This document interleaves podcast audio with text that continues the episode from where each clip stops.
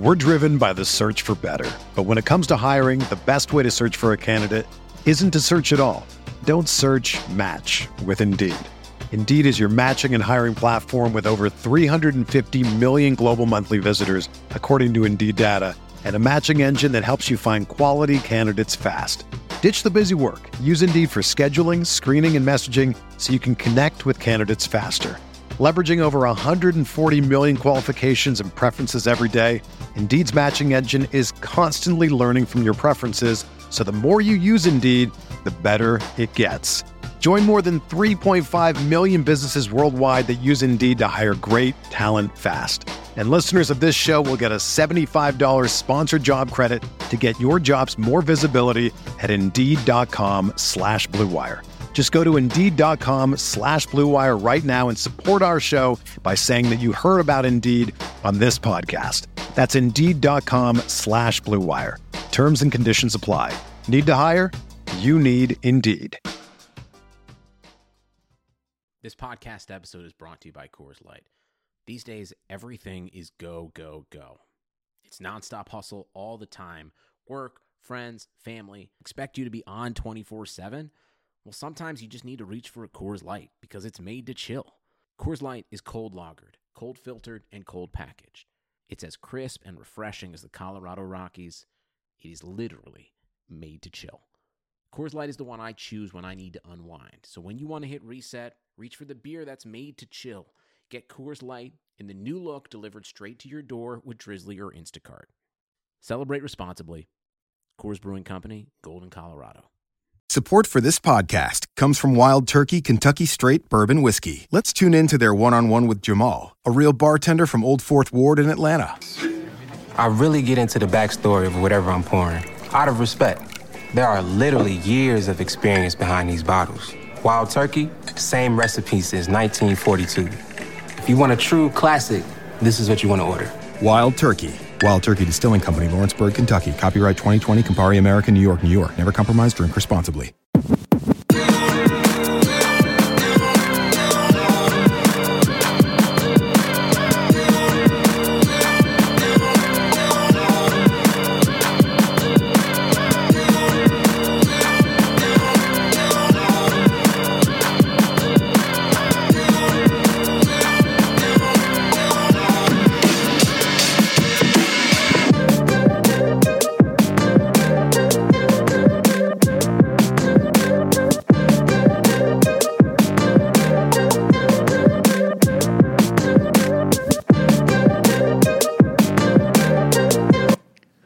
Welcome in to the Rotowire NFL podcast, brought to you by Yahoo DFS.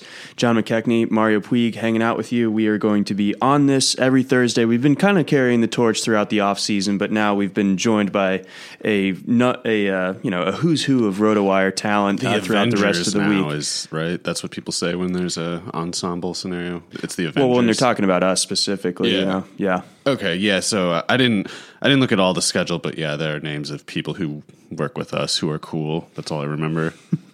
And everyone that's back is sort of like the Spider-Man type people that rejoined after the Infinity Stones did the thing. After their vacation in between the various sequels and offshoots. Yes, of which there will be many more, I'm guessing.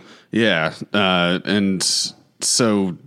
Today, so John, we're going over recent news of what sort? We are. So I will, as the host, point us in those directions. So I just wanted to host for a second there, and now I've got my fill for the year.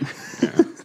But let's start out with this Denver backfield because it's one of interest. It's got a player that is going to be or has been getting drafted in the first 40 or so picks or 50 or so picks thus far in drafts. Obviously, he had the offseason wrist thing, and he's expected to be ready for the start of training camp. Denver, I think, reported yesterday, but he's going to be eased into practice. Yeah, so Philip Lindsay is a player last year I failed to foresee at all. And you, John, actually attempted to point him out to me during the summer, I think, like when I wrote an article about like notable undrafted players. And because I'm stupid, I was writing up players like Josh Adams and Mike Boone. and I actually omitted Lindsay, which I feel very embarrassed about. And part of the reason I'm so embarrassed is because I basically think he's the real deal. Like, I think as a rookie, he was very convincing, and I think the way he won, you know, with he's a high motor guy, of course, but the speed is what kind of makes him notable. Despite it being undrafted, he is, you know, one of the more athletically gifted running backs in the league, and not in terms of size, obviously he's only like 190 or whatever, but he's pretty close to a burner. He's basically a burner by running back standards. And the other guy, Royce Freeman, the third round pick, was, you know, heavily favored by the markets, me included. Like, he was probably like a 5th, 6th round pick. He was going around where Lindsay is now.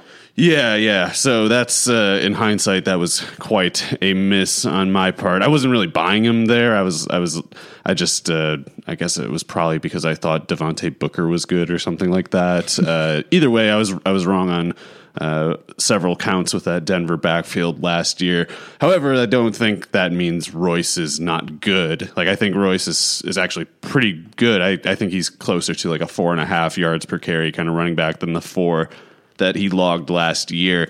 And if you look at his player page on the Rotowire website, he graded very highly, Royce Freeman did, in terms of like breaking tackles. Like, we got him at top 96th percentile, average yards after contact, 71st percentile. So that's at once like a tackle breaking rate that's difficult to sustain.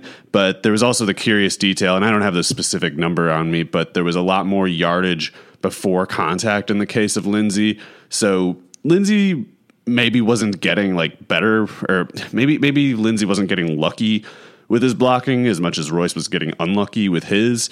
And maybe they had different kind of, like, you know, the type of carries that they were getting out of the backfield. Like, maybe they were kind of more so flinging Freeman just kind of into the teeth of the defense, whereas they're probably trying to get Lindsay a little bit around the edge on, you know, off tackle and that kind of thing. Yeah. And I wasn't like a huge fan of the last coaching staff, so I could imagine them kind of like tipping the play calling intentions a little bit, like maybe going more bunched up when Royce is on the field. That's just me speculating baselessly. I don't know. But in any case, as I think you can both believe that Lindsay gets more yardage before contact as a like skill based trait. Like, he's not lucky as much as it's just like he's really good at finding space.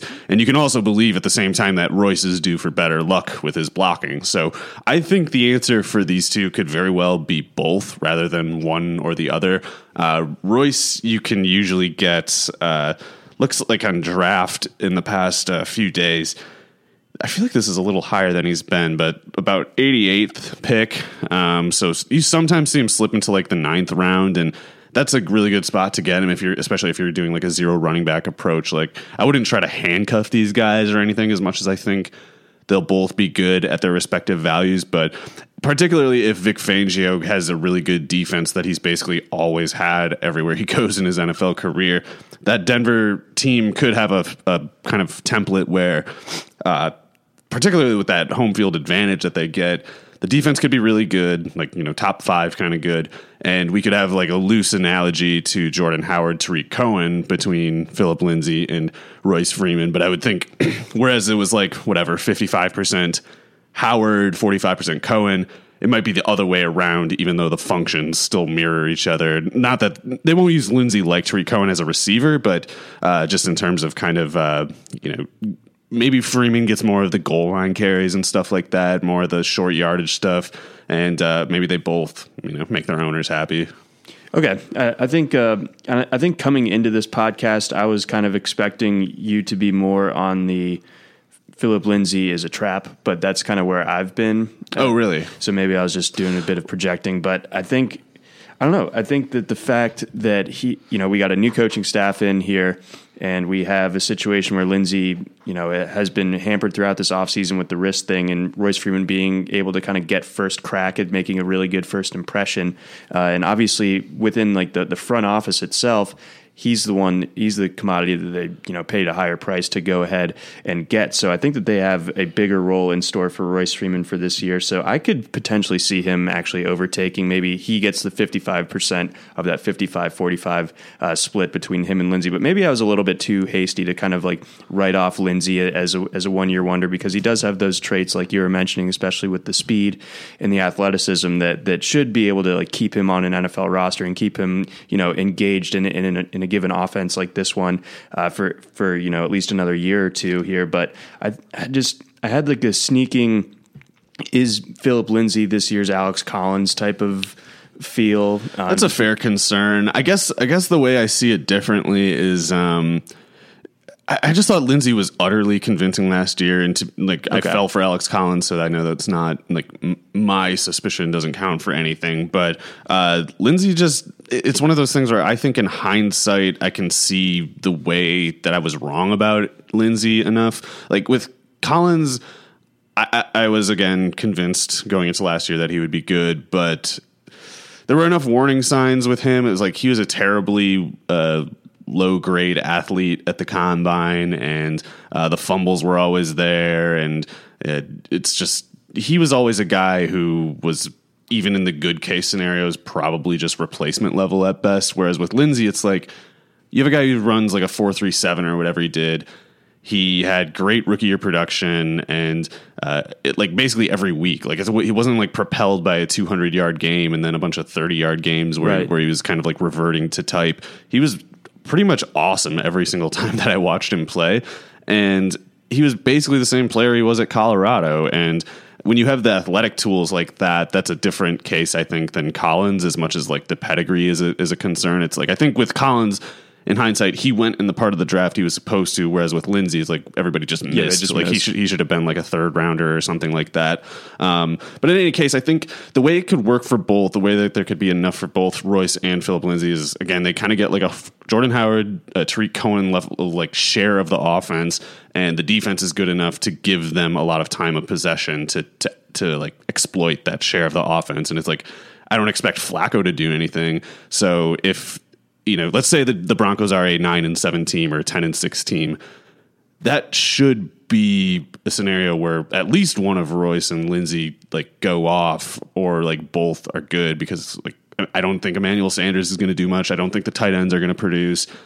I'm pretty skeptical of DeSean Hamilton, and Tim Patrick's just like a wide receiver 4 or something like that. So if they're good, I think they need both Royce and Lindsay to contribute. But otherwise, even if Lindsay regresses in the rushing share of the offense, he's due, I think, for better pass catching production. Like he had 5 drops last year that kind of tanked his yards per target and his catch rate, but he was an awesome receiver at Colorado, right? And Flacco's a check down guy. They don't have any Dennis Pitta on this offense. So it's like, I don't really see Flacco chucking it deep to Sutton all the time. So I can imagine Lindsay actually getting like 55-60 catches this year. Yeah, that's another huge wrinkle when it comes to Joe Flacco and a Flacco-led offense, is that, yeah, if the first guy isn't open, or sometimes it doesn't really matter, he's gonna look to dump it off short. And like you said, none of the tight ends that they have. I mean, Fant, intriguing, but, you know, extremely raw. And then Jake Butt has had, you know, more injuries than you can even possibly fathom for a guy. Just sub replacement. Yeah, I think. Yeah, exactly. So there's a lot of these underneath targets up for grabs here in this offense, and I think Lindsay, kind of like you said, is going to be like the prime candidate to kind of pick up a lot of those. I do worry about this offense as a whole. I guess. I mean, Flacco, even my good case scenario description of Lindsay and Freeman is like, because Joe Flacco's terrible. So yeah, when you have a bad quarterback, things can go quite badly. Do you know much about the offensive coordinator that they brought in? I forgot his name. But he's a guy who was at the FCS level, and I can't remember what schools, but ostensibly he's a like Kyle Shanahan type of offense guy. He was like, I want to say, quarterbacks coach for Shanahan in San Francisco the past couple years. Okay, so that's what they will try to do. It's anyone's guess whether he's, you know, good at it. Like we saw LaFleur leave the McVay environment, and like he knew all the lessons of the McVay, you know, approach, but he didn't know how to execute it on his own. So that, like, that part is an unknown. He could be this new coach. He could be, you know, the truth. He might need some time to adjust to a new job. No one really knows, but there is a possibility, I think, that it goes the good case scenario because, you know, we don't really see these great coaches coming ahead of time. Usually it's pretty rare that there's like a stud coach prospect who comes through. Yeah. He worked under Shanahan, you know, so that's something that shows like this. The approach is at least a favorable one, even if the execution isn't there. Okay, so Denver will be an interesting test case this year among the teams with new coordinators, new coaching staffs, and obviously with new quarterbacks as well. So we'll see how that goes. I'm a Fangio fan, so I think the defense will be sick and like the general culture of the team will be good. But yeah, I am a Flacco hater, so we'll see how the rest goes. That's all right. I thought about wearing my Flacco shirt today, but I passed on it. And then you briefly mentioned Emmanuel Sanders. Let's get to him real quick before we kind of wrap up our Denver opening to the podcast. So he's not actually starting the camp on the PUP list, which is an encouraging thing for a guy who's. Yes, he's on the wrong side of 30, and yes, he's coming off an Achilles tear, but it seems like, you know, he's doing everything he can to get back, but it's still something where I think that the factors that I kind of let off with lead me to just kind of leave him alone for this year. Yeah, it could burn me, but I have no interest in Emmanuel Sanders this year. I think he would need to be something like, I don't know, 14th, 15th round before I would even start to think about it, and he never falls that far, or at least I don't recall seeing him in most drafts I've been in. I'm pulling up this ADP data from over the past few days on draft.com and their best ball drafts. And Sanders slid to 162.9 in this sample. So I guess that's like the 13th round. He had been going higher. And I think with this news that he's not going on the PUP, he's going to bounce back to that previous level. So if I ever had a shot at getting him, it was, you know, the past week or two or something. And I didn't get any shares. So I think I'm not going to get any now that the price is going to go back up. He was previously going around like 150 or so.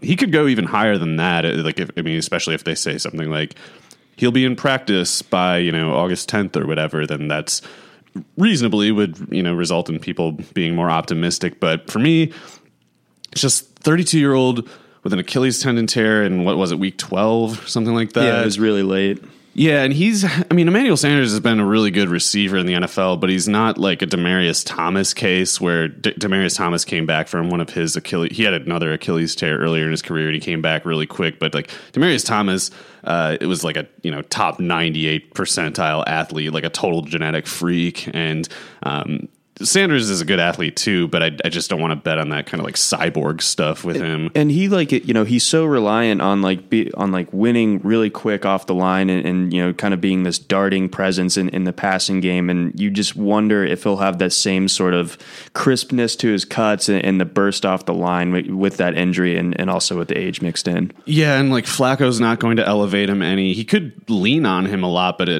I don't know how much there will be to go around in the sense of like aggregate passing game production. Like it'd be one thing if we were talking about an offense with 4,500 passing yards up for grabs, but it's more likely, I don't know, 3,500, something like that. So I just think that the floor is pretty low and the ceiling is constrained quite a bit by the circumstances, even before you know, try to guess what happens to a 32-year-old Achilles tendon case. So I'm pretty much out, but if I'm wrong about, you know, his physical condition, and then that could be one of the ways that I get burned this year, because he's really good if he's healthy. Like that's certainly something I don't mean to question. So one last thing on this topic. If he is good to go, start of the season, who does that impact the most in this Denver passing game? I would imagine it's DeSean Hamilton. Yeah, like if I don't even understand that brief hype there was like a month or two ago for Hamilton. Like there's a thing like he could catch like 100 freaking passes this year. And I was like, I guess I don't think he will though. And now it's just like, oh right, Emmanuel Sanders is going to play this year. DeSean Hamilton, I don't know. I'd put the over under at like 41 and a half catches or something like that, and probably for like 380 yards. So I have no interest. Yeah, I don't think I do either. And then especially if Sanders really is good to go. We're going to get on to some more news and notes here. But before that, It's officially July, which means football season is around the corner, and Yahoo Fantasy has introduced a new fantasy football game called Best Ball that lets you get in the action now. With Best Ball, you draft your fantasy football team, and that's it. You don't need to do a thing once you've drafted your team. Each week, the top-scoring players at each position on your roster will automatically count towards your weekly score. Forget about the time commitment. No waiver wire, no trades, no adding or dropping players, no having to make those tough start or sit decisions. Focus on the best part of fantasy football, the draft. Tired of mock drafts for your fantasy team and having other players drop out early and not finish the draft? Free best ball leagues give you the most accurate ADP or average draft position of players before the season starts. Can't get enough fantasy football but don't want to manage your teams all season? You can draft up to 50 best ball teams over on Yahoo. Play for free or play for cash, but most importantly, get to drafting with Yahoo Fantasy Best Ball. Join a league today at sports.yahoo.com/bestball. That's sports.yahoo.com/bestball. Coming soon to the Yahoo Fantasy app. All right, Mario, so we are really, really close to just being like overloaded with training camp content, but we're not quite there. But we got some more news and notes kind of flowing in, trickling in throughout the week. One thing that I think caught both of our eyes to varying degrees, I saw you tweet about it a little bit. Ronald Jones, power back. Right, yeah. Mr. Universe, Ronald Jones is up to 221 pounds or something like that. And to be transparent, I just have no clue where this is going because it's not an automatic good, but it's not an automatic bad either. Like, yeah, it's really tough to project the physical outcome for a player when they change their, fundamental physical state to that extent, because we know who Ronald Jones at USC was. Like, it was a 195 pound back who was very fast and he was super productive basically every single game. He had big workload volume, never really did anything as a pass catcher, but it's like when you watch him play, he seems very coordinated and everything. There's no reason to think he can't really do it necessarily. With that said, 195 pound Ronald Jones worked at USC. We don't really know how well 220 pound Ronald Jones would have worked at USC because the USC Ronald Jones is probably running a 4.35, something like that. And at like 195, as I said, so 220, if he's still running like a 4.45 at 220, then that's awesome. But we don't know that he is. He might be like a 4.52 guy. And it's like, who wanted to draft Ronald Jones 4.52 40-yard dash? Everybody was like, this is Jamal Charles. This is like 4.35. He's fast. And like, he's from Texas. He's got the hair. Yeah. So it's like, if he's 4.45, whatever, at 220, that's pretty sick. That's almost like Darius Geis kind of size speed. But yeah, we don't know if there was a cost to adding that weight. And a lot of the times there is, sometimes there isn't. It's just, we can't know. And, I don't know what to make of the whole backfield generally there, and I'm still paranoid that they might trade for somebody like Jerick McKinnon or Duke Johnson or something like that. So I'm not really jumping at the chance to get Jones, but as someone who thinks Peyton Barber is like basically AAF level talent, I generally want to bet on Jones just because I think that offense will be good. It's just a really tough case to figure it out, and it's hard to find a way to put him on your roster that doesn't leave you at significant risk. Right. There's a lot of risk involved, and I don't think you can have this discussion without at least acknowledging that. But I also think just reading the tea leaves of this Buccaneers offseason where there was a chance to, add to that running back core and they didn't, right. I think that speaks volumes. So I think you bring up a really good point with guys like McKinnon and Duke Johnson as being guys who, I think maybe on their way out of their respective teams. But I think as it stands going into training camp, Tampa Bay is going to give Ronald Jones the opportunity to just kind of make that a non-debate for that Buccaneers front office. If he looks as good as he could, which I was very high on Ronald Jones, I'm kind of like half taking the L on my evaluation of him, but still holding out some hope. Yeah. So. And the other thing is, it's like, I always mention this in these articles where I've talked about Jones. It's like Dirk Cutter is a uniquely unfit head coach as far as identifying and utilizing talent. Like, he was attached to Jacquizz Rodgers of all players and like Peyton Barber, of course. So I don't think think that the fact that Jones didn't play at all last year is necessarily a condemnation of like his whole career. Also, he was really young. He just turned, I think he's only turning 22 or something like that in like in a month or something like that. Yeah, so, he's really young. So yeah, I mean, it's just too early. I think it's there's a real possibility last year was just like an N/A grade rather than a true F. And if that's as good of an offense as we think it'll be, and they don't add a running back, it's got to be him or Barber who does something, and I just can't bet on Barber. No. So, yeah, Jones definitely the more talented of the two, so hopefully he gets it together. And I think also there's something to the fact, I think, that he is 221 now or whatever, but a training camp in Tampa Bay, he probably enters the season at like 213 or something. Yeah, it's not a natural weight for him. No, that'll come down a little bit. Yeah, he might be down, but to like 205 in a month. But so I think I'm more optimistic than pessimistic. It's just a question of price and like roster construction, because it's like I don't want him as my running back 3, but I also it's hard to get him as a running back 4 without leaving yourself thin at receiver or something like that. Right. Yeah. So that. Things to consider when you're rolling through your drafts, and obviously as training camp unfolds, things will hopefully clear up a little bit, especially in Tampa Bay. The future of daily fantasy sports has arrived. Experience SuperDraft's exclusive game mode, Multiplier. Say goodbye to salary restrictions and hello to lineup freedom.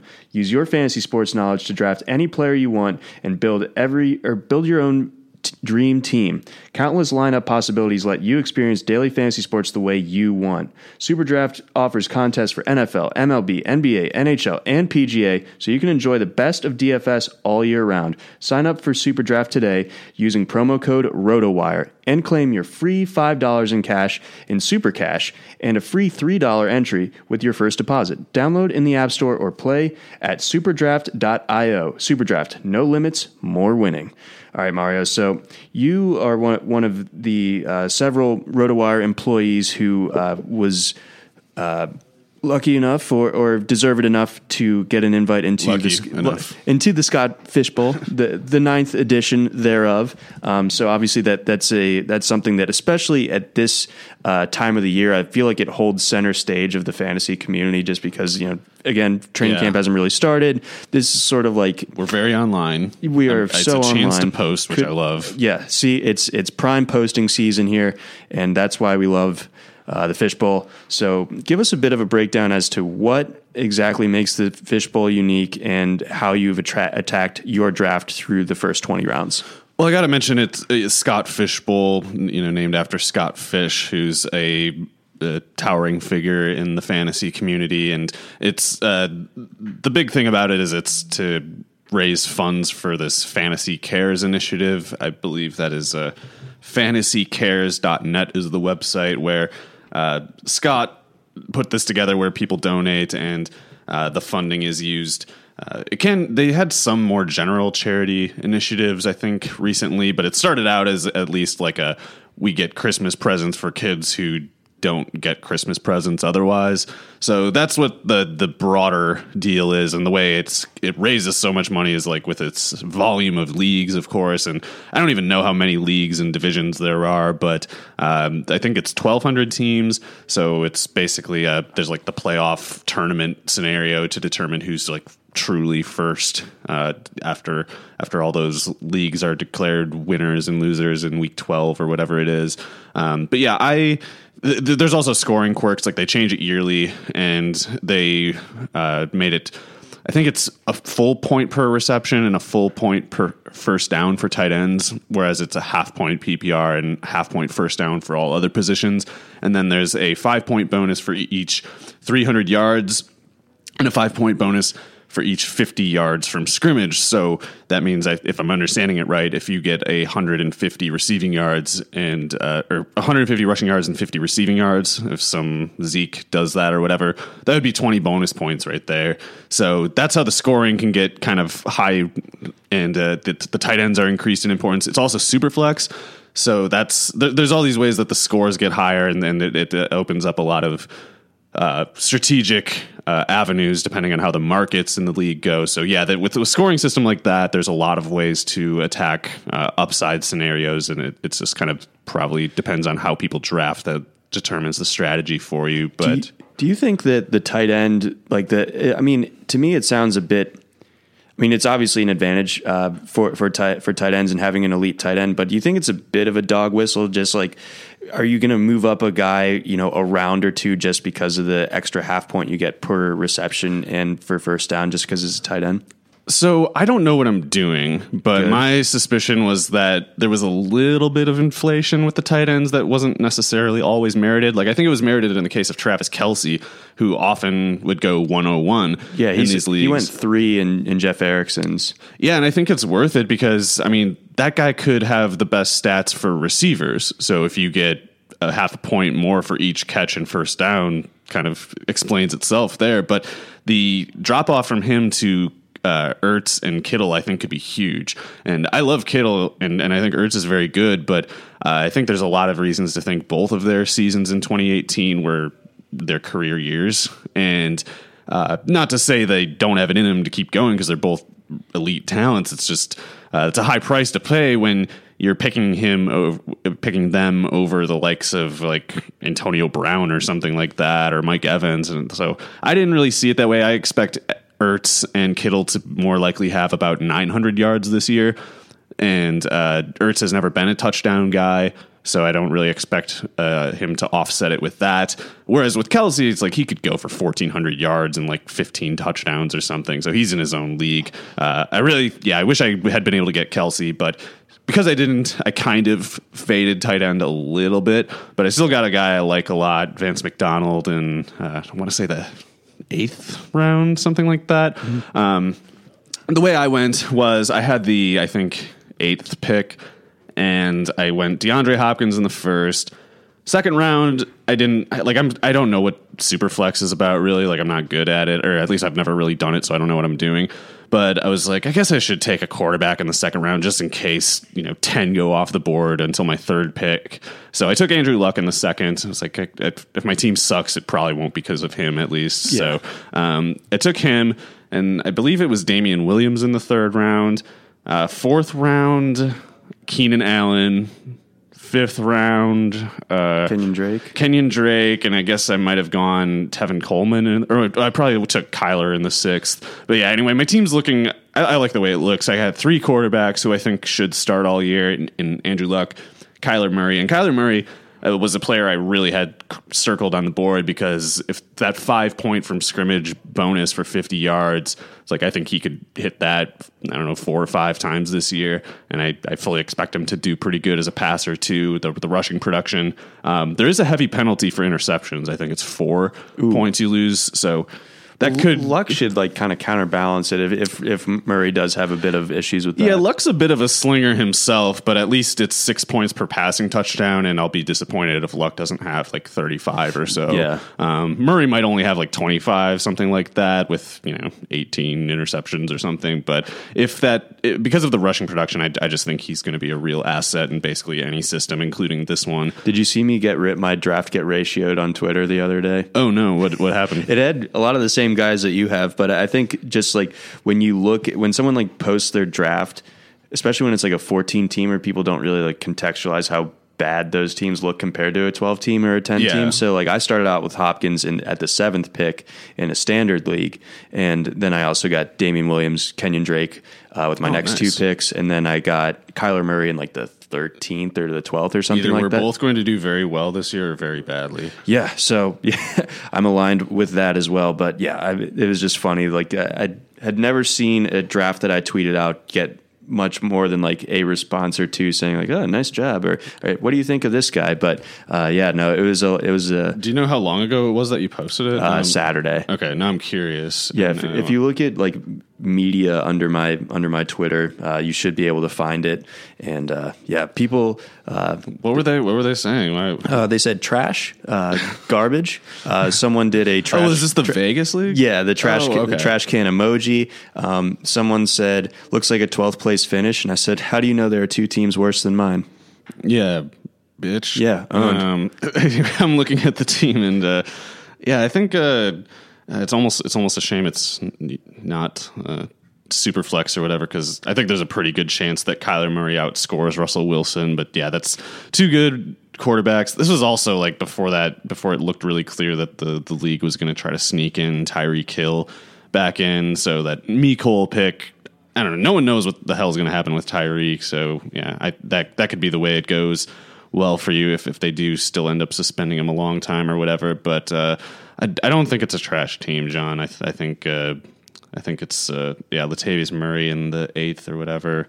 That's a fine team. I didn't quite get the same. You had Dante Moncrief on this team, and I'm a bit of a truther with him. I think he was someone that I was targeting. I was considering trying to pursue a little bit of a Pittsburgh passing game stack to go with Vance McDonald, because it's with an extreme tournament setup like this, it's like it kind of makes sense to have stacks just because your good case scenario needs to be so densely concentrated to categorically have the chance to finish that high. So it was like, yeah, maybe it's not the best value to like take this guy wherever it is to make the stack complete. But you also know it's like if the offense is whatever top five or something like that, that's a way to kind of have this bundle of top range outcomes all in one place, and you usually have to overpay or take a bad value somewhere to complete it. But I missed out on Moncrief largely because of that scoring system where it's the half PPR and the first down thing specifically, because I feel like that first down thing,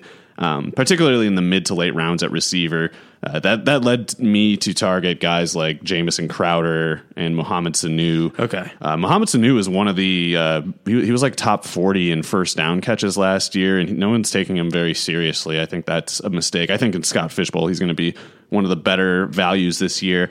But yeah, in any case, my running back group was rounded out by Gus Edwards, who I think I took in the 19th round, Carlos Hyde, who I reached for it a bit in the 10th, but it was like, I liked my team a lot, but I only like my team a lot if I have the starting Kansas City running back, and I have full faith in Damian Williams, but he also could get hurt. And if he does, I don't want to spend 100 fab on Carlos Hyde would have been picked, and so was Darwin Thompson. So I just would have been, out of it if that happens. And Hyde might suck. He might not play ahead of Darwin Thompson, even if Damian Williams gets hurt. But in theory, I gave myself some protection there. And I also took Duke Johnson because I think if he gets traded to Tampa Bay, like, my God, he's like a top 15 pick or something like that. Especially in this format. So yeah, that was the running backs. And then my receivers, it was Hopkins, Keenan Allen, Sammy Watkins, Sanu, Devin Funchess, Crowder, Marquise Brown, who I got as my wide receiver 8. I was pretty happy about that. And then Deion Kane was my last pick. I took Chris Herndon in the 14th. That was after the suspension news. And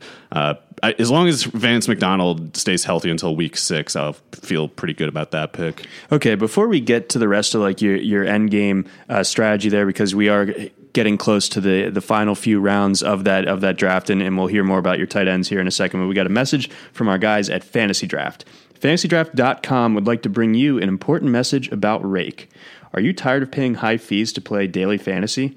Did you know that over time, these fees, called Rake, can cost daily fantasy players over 30% of their bankroll? As daily fantasy sites continue to raise Rake, prize pools are being squeezed more and more, making it harder and harder for players like you to win.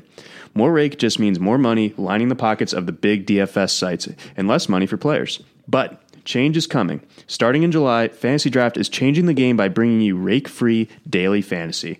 That's right. Soon you'll be able to play your favorite contests without paying any rake. On Fantasy Draft, 100% of entry fees will be paid out to contest winners, 100% of the time.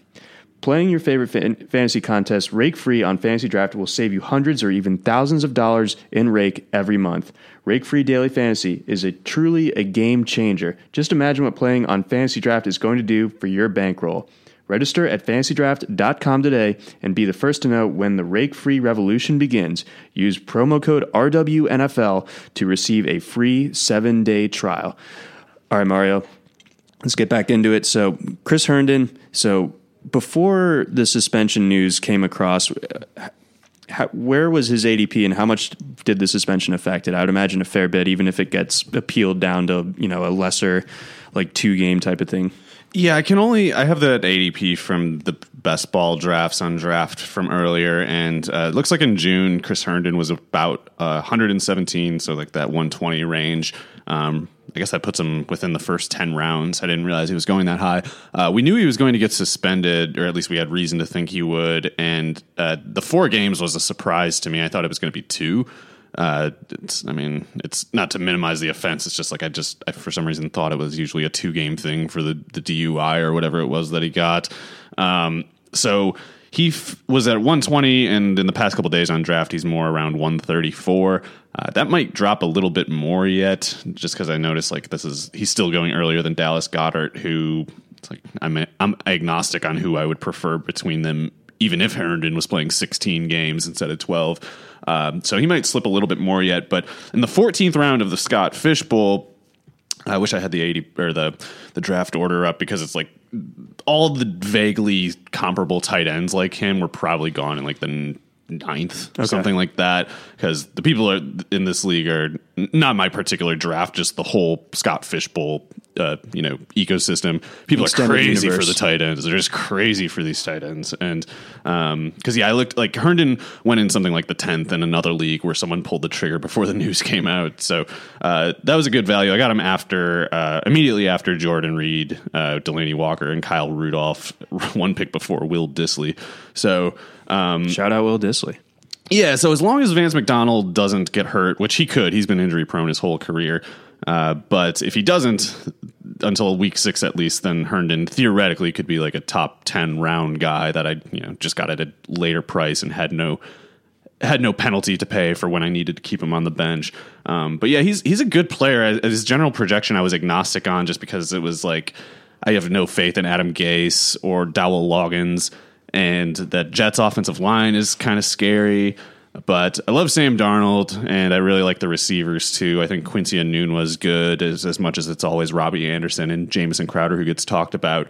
Le'Veon Bell, they're going to have to feed a lot to justify having on the team, basically, and as a pass catcher included. So Bell was actually my biggest concern. Bell and Crowder, I guess, work a lot in the part of the field that Herndon would. Mm-hmm. So that concerned me a little bit, but Herndon seems very good for his own, his own part. And if he should get usage, I think he would do very well with it based on what he did as a rookie, because he was pretty convincing. Like, it's pretty rare for a rookie tight end to be as good as he was last year. Especially, a non pedigree guy. Like, he wasn't, with first top 100 pick type of guy. Right. I was surprised that he went in the 4th round, because it's like he basically got drafted for his like high school recruiting detail, because he got hurt at Miami and just didn't play all that much there. But yeah, last year getting on the field for 620 snaps, catching 39 of 56 targets, 502 yards and 4 touchdowns. So it's 9 yards a target at that rate, and that's hard to sustain. I would imagine he regresses there, just because if he doesn't, he's basically on a trajectory to be one of the very best tight ends in the league. And it's a lot to ask, but generally tight ends who produce like that as a rookie have to have some standout skill, because tight ends, a lot of really good tight ends don't do half that much as a rookie. Yeah, exactly. So once he gets back, I think he'll be an immediate contributor. And then in the meantime, like you mentioned, I do think this kind of like low key boosts up Bell's projection, at least for the early and part Crowder, of the season. I think. Yeah, that's a good call. And Enunwa. I think Enunwa was like a slot guy last year. I think he's going to be like a co-starter outside with Anderson, and then like the top backup at the slot. But when they run trips or things like that, he's going to be in that part of the field too. And I think he's pretty good when he's healthy. Yeah, I think so too. So it'll be an interesting year here with the Jets, because like the roster construction, at least at the skill positions, but the Gase factor is it's one to maybe dread a little bit potentially. Do you have any other parting shots before we roll out here? I guess we can mention, because we needed more to do, we'll be doing the college football podcast again pretty soon also, which had been on like a 2 or 3 year hiatus. Yep. It had been a while. So yeah, that'll be, for those of you who were insanely pissed off that we've talked about college on the NFL podcast. How dare us? I was, not that I've heard any complaints, but it's like, I can imagine that being like, why are they talking about, Booby Curry. I don't know. Yeah, we'll keep that to the college football podcast. You don't have to hear Booby Curry's name for at least 3 more years starting now. So get the Booby Clock, get started there, and yeah, so starting next Wednesday, the 24th, that will be the college football podcast. So keep an eye out for that. And listen to the other NFL podcasts now that there's people doing it like every freaking day, even when we're not. Yeah, exactly. So tomorrow, Friday, there will be another episode here. So stay tuned for that. This was the Rotowire NFL podcast brought to you by Yahoo Daily Fantasy. Thanks for listening.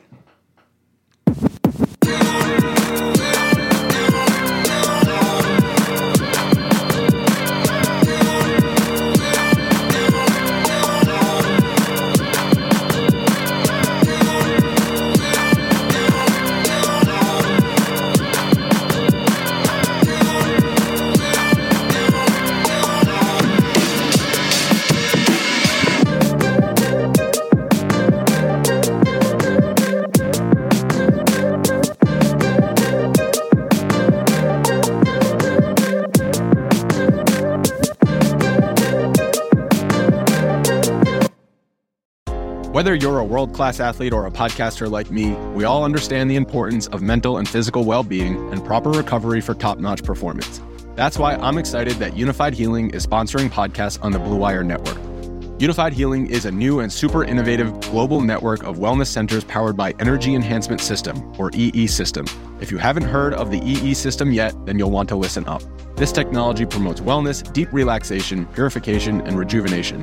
Wherever you are across the globe, access to a center is easy and affordable. Interested in experiencing the EE System technology for yourself? Go to unifiedhealing.com/bluewire to learn more and find a center near you. That's Unified, UNIFYD, healing.com/bluewire. No material or testimonials on the Unified Healing website are intended to be viewed as medical advice or a substitute for professional medical advice, diagnosis, or treatment. Always seek the advice of your physician or other qualified healthcare provider with any questions you may have regarding a medical condition or treatment and before undertaking a new healthcare regimen, including EE System.